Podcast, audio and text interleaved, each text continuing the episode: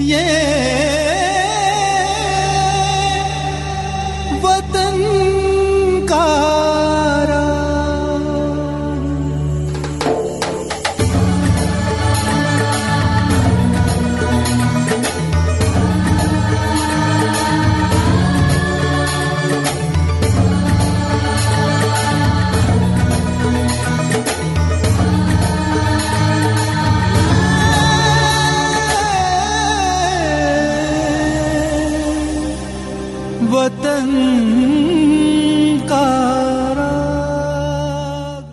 इस कार्यक्रम के सभी सुनने वालों को हमारा नमस्कार।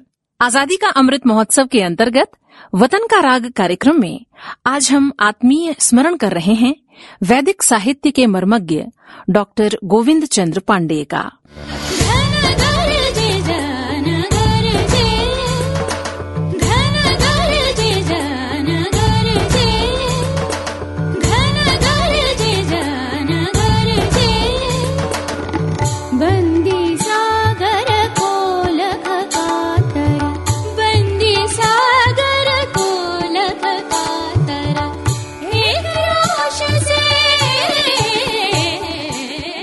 आज़ादी के यादगार तरानों पर केंद्रित राष्ट्र वंदना के विविध स्वर, जन गर्जे, अंग्रेज़ी राज के दमन लूट और आतंक के प्रतिरोध में भारतीय जन का उद्घोष। जन गर्जे, स्वराज संस्थान संचालनालय की प्रस्तुति। जन गरजे।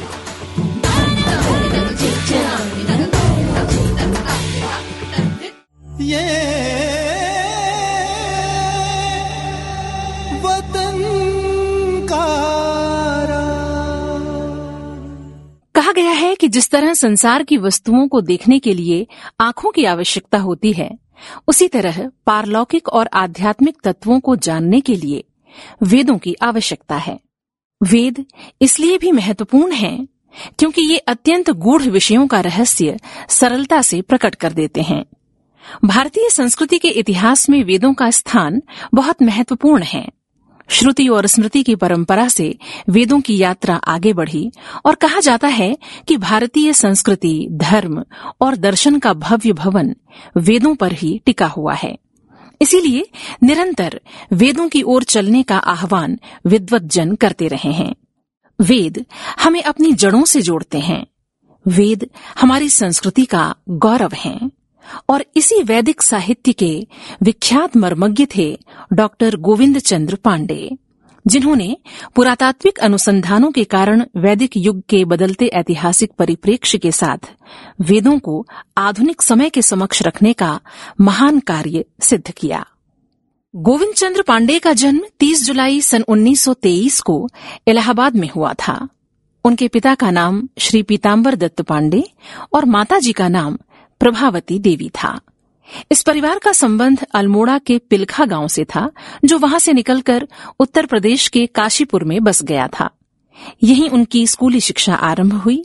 वो अत्यंत मेधावी छात्र थे। यहाँ पंडित रघुवीर दत्त शास्त्री और पंडित रामशंकर द्विवेदी जैसे विद्वानों के सानिध्य ने उन्हें और प्रखर किया।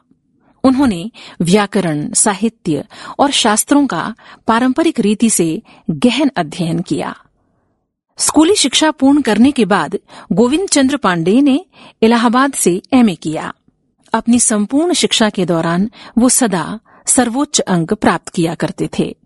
उनकी प्रतिभा से प्रभावित होकर प्रोफेसर क्षेत्रेश चंद्र चट्टोपाध्याय ने उनका मार्गदर्शन किया।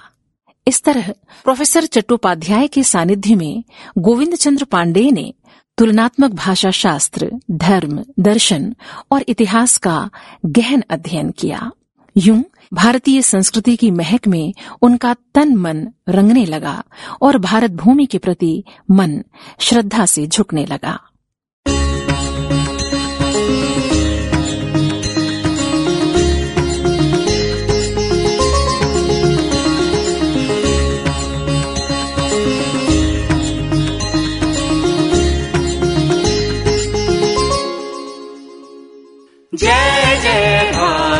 भूमि भवानी।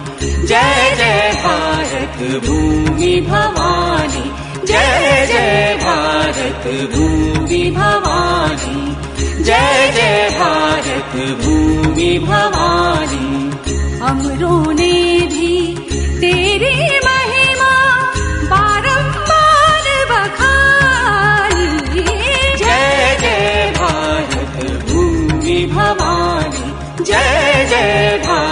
भूमि भवानी।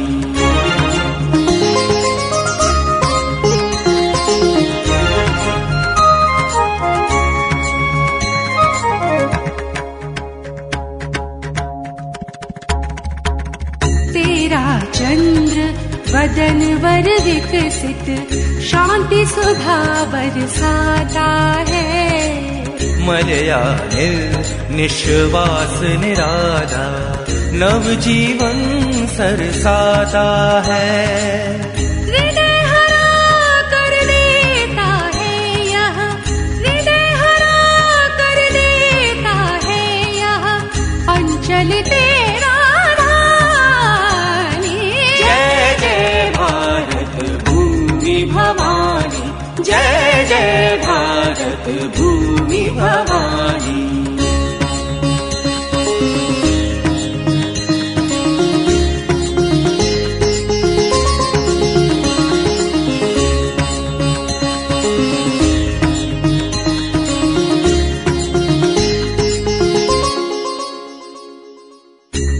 उच्च हृदय हिमगिर से तेरी गौरव गंगा बहती है। और करुण कालिंदी हमको प्लावित करती रहती है।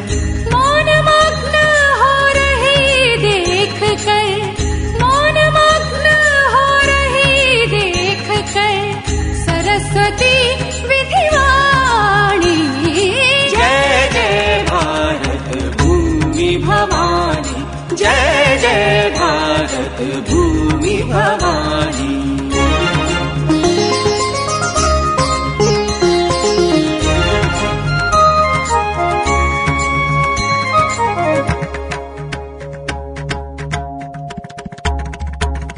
तेरे चित्र विचित्र विभूषण है फूलों की हारों के। उन्नत अंबर आतपत्र में रत्न जड़े हैं तारों के।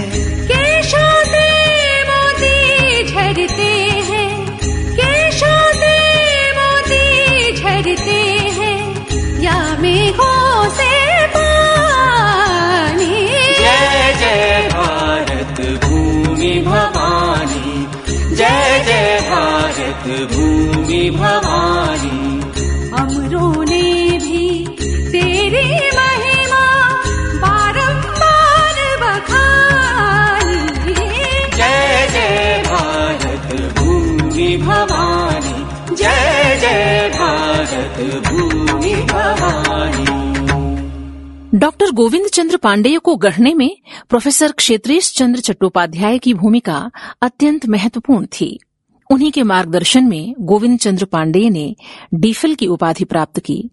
इस शोध के दौरान ही उन्होंने पाली, प्राकृत, फ्रेंच, जर्मन और बौद्ध चीनी भाषाओं का भी गहन अध्ययन किया और कुछ समय के बाद इलाहाबाद विश्वविद्यालय से ही डीलिट की उपाधि प्राप्त की।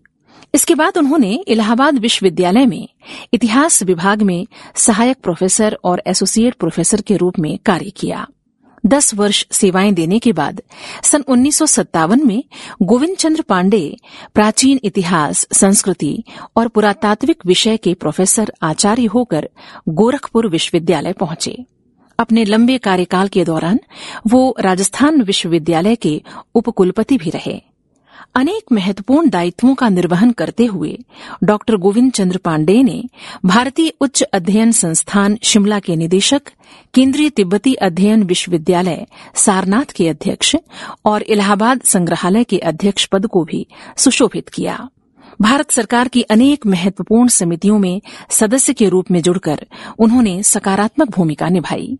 इसके साथ ही देश विदेश में आयोजित होने वाली महत्वपूर्ण बौद्धिक संगोष्ठियों में भागीदारी करके उन्होंने अपने ज्ञान और विचार से उन्हें समृद्ध किया।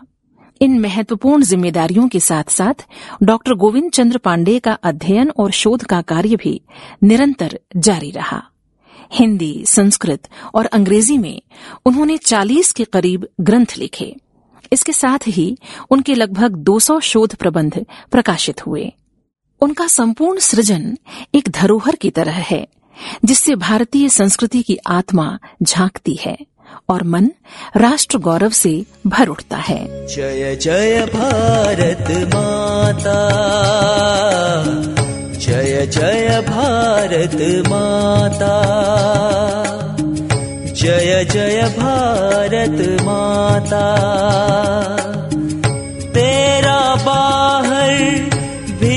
घर जैसा, तेरा बाहर भी घर जैसा, रहा प्यार ही पाता। जय जय भारत माता, जय जय भारत माता।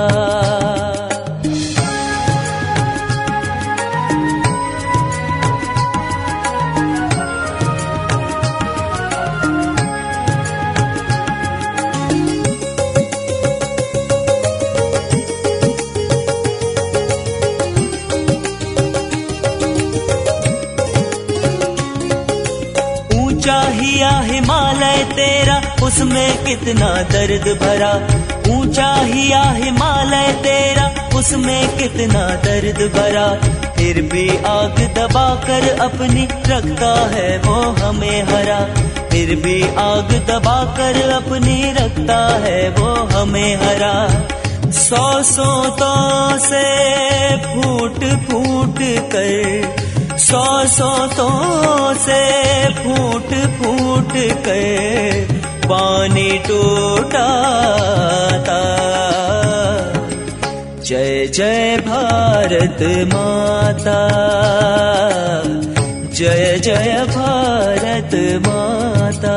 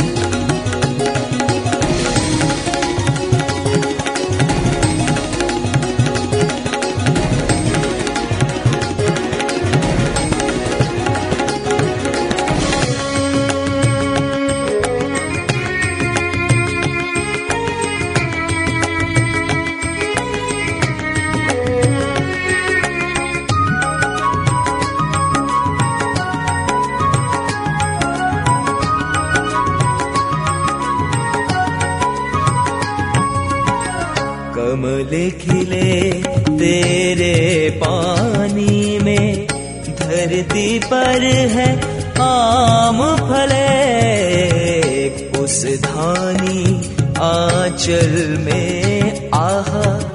कितने देश विदेश पले।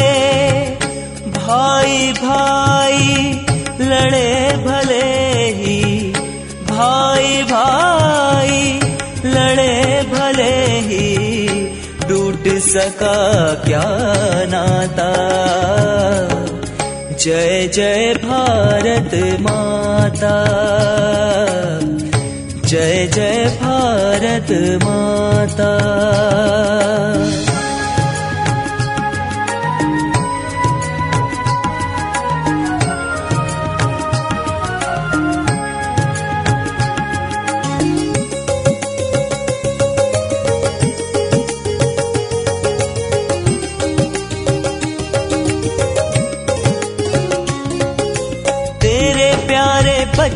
हम सब बंधन में बहु बार पड़े।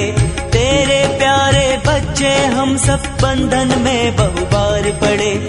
किंतु मुक्ति के लिए यहाँ हम कहाँ न जूझे, कब न लड़े। किंतु मुक्ति के लिए यहाँ हम कहाँ न जूझे, कब न लड़े। मरण शांति का दाता है तो मरण शांति का दाता है तो जीवन क्रांति विधाता। जय जय भारत माता। जय जय भारत माता।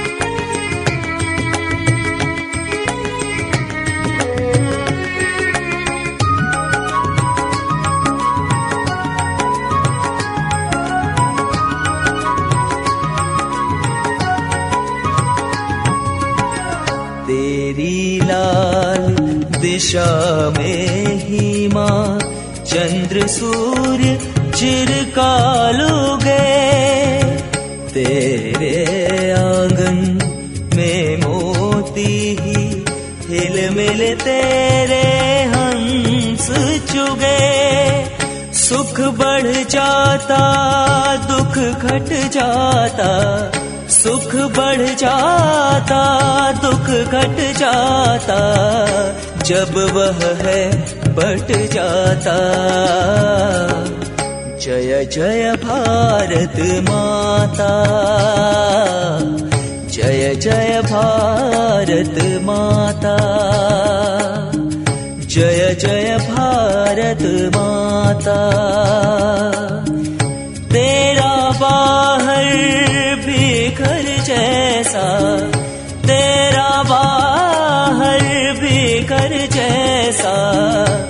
रहा प्यार ही पाता। जय जय भारत माता। जय जय भारत माता। जय जय भारत माता। जय जय भारत माता। भारतीय संस्कृति, दर्शन, साहित्य और इतिहास उनके चिंतन और सृजन का केंद्रीय विषय थे। इन विषयों पर उनके लिखे अनेक आलोचनात्मक शोध ग्रंथ, काव्य ग्रंथ तथा विविध शोध आलेख भारत के साथ ही विदेशों में भी प्रकाशित हुए। डॉक्टर गोविंद चंद्र पांडेय की प्रमुख रचनाएँ हैं, भारतीयता के मूल स्वर, दर्शन विमर्श, सौंदर्य दर्शन विमर्श, बौद्ध धर्म के विकास का इतिहास मूल्य मीमांसा साहित्य, संस्कृति और सौंदर्य, शंकराचार्य, विचार और संदर्भ, भारतीय समाज, भक्ति दर्शन, विमर्श, भागीरथी, वैदिक संस्कृति आदि। उन्होंने ऋग्वेद के तीसरे से सातवें मंडल तक का हिंदी अनुवाद भी प्रस्तुत किया है। उनकी रचनाएँ उनकी चिंतन परिधि को व्याख्यायित करती हैं। उनके ग्रंथ वैदिक काल से लेकर आधुनिक युग तक के इतिहास, धर्म और दर्शन का तार्किक अनुशीलन प्रस्तुत करते हैं। उनके लेखन में कोई पूर्वाग्रह या वैचारिक संकीर्णता नहीं है। डॉक्टर गोविंद चंद्र पांडे एक तरफ़ बौद्ध दर्शन का अध्ययन करते हैं तो दूसरी तरफ़ आदि शंकराचार्य की विचारधारा पर विमर्श भी करते हैं। वो एक तरफ़ संस्कृति के अध्येता हैं तो दूसरी ओर समाज शास्त्र की उपेक्षा भी उन्होंने नहीं की।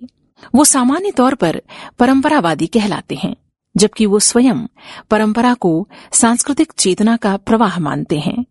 उनकी पुस्तक वैदिक संस्कृति में धर्म, दर्शन और विज्ञान की सामग्री के विश्लेषण में आधुनिक पाश्चात्य और पारंपरिक भारतीय दोनों प्रकार की व्याख्याओं की समन्वित समीक्षा की गई है। और यही शैली उनकी अन्य रचनाओं में भी दिखाई देती है। सच तो यह है कि उनकी वृत्ति सर्वग्राही है। वो प्राचीन भारतीय संस्कृति को सभी विचारधाराओं की सलीला मानते हैं। एक बार उनके एक मित्र ने पूछा कि वेदों पर इतना कुछ लिखा जा चुका है, फिर आप नया क्यों लिख रहे हैं? इस पर डॉक्टर गोविंद चंद्र पांडे ने कहा एक तो नए पुरातात्विक अनुसंधानों के कारण अब वैदिक युग का ऐतिहासिक परिप्रेक्ष्य बदल रहा है। दूसरे, औपनिवेशिक युग के विद्वानों ने जो वेद पर लिखा है, उनमें अधिकांशतया वैदिक देवाख्यानों पर तुलनात्मक मिथकीय विज्ञान की दृष्टि प्रधान रही है, तत्व जिज्ञासा की दृष्टि नहीं। समूचे वैदिक धर्म का आकलन भी इन विद्वानों के लिए इस परिप्रेक्ष्य में किया जाना चाहिए जिसमें धर्म के इतिहास की कल्पना मैक्स मूलर और अन्य विद्वानों, विशेषकर मानव विज्ञानियों ने की है। डॉक्टर गोविंद चंद्र पांडे ने इसी ज़मीन पर अपना शोध और लेखन किया। उनके अतुलनीय योगदान को देखते हुए अनेक प्रतिष्ठित सम्मानों के साथ साथ भारत सरकार ने उन्हें पद्मश्री से अलंकृत किया। 21 मई सन 2011 को उन्होंने अंतिम सांस ली। नमन ऐसी महान विभूति को।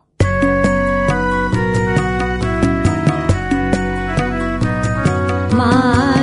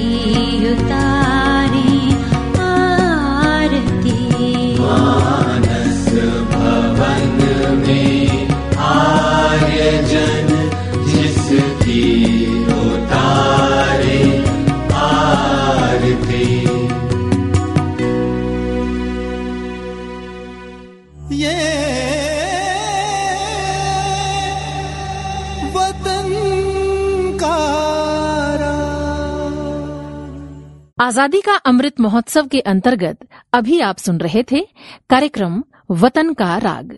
मार्गदर्शन श्री शिवशेखर शुक्ल, समन्वय श्री संतोष कुमार वर्मा और प्रस्तुति स्वराज संस्थान संचालनालय, संस्कृति विभाग, मध्य प्रदेश की। ये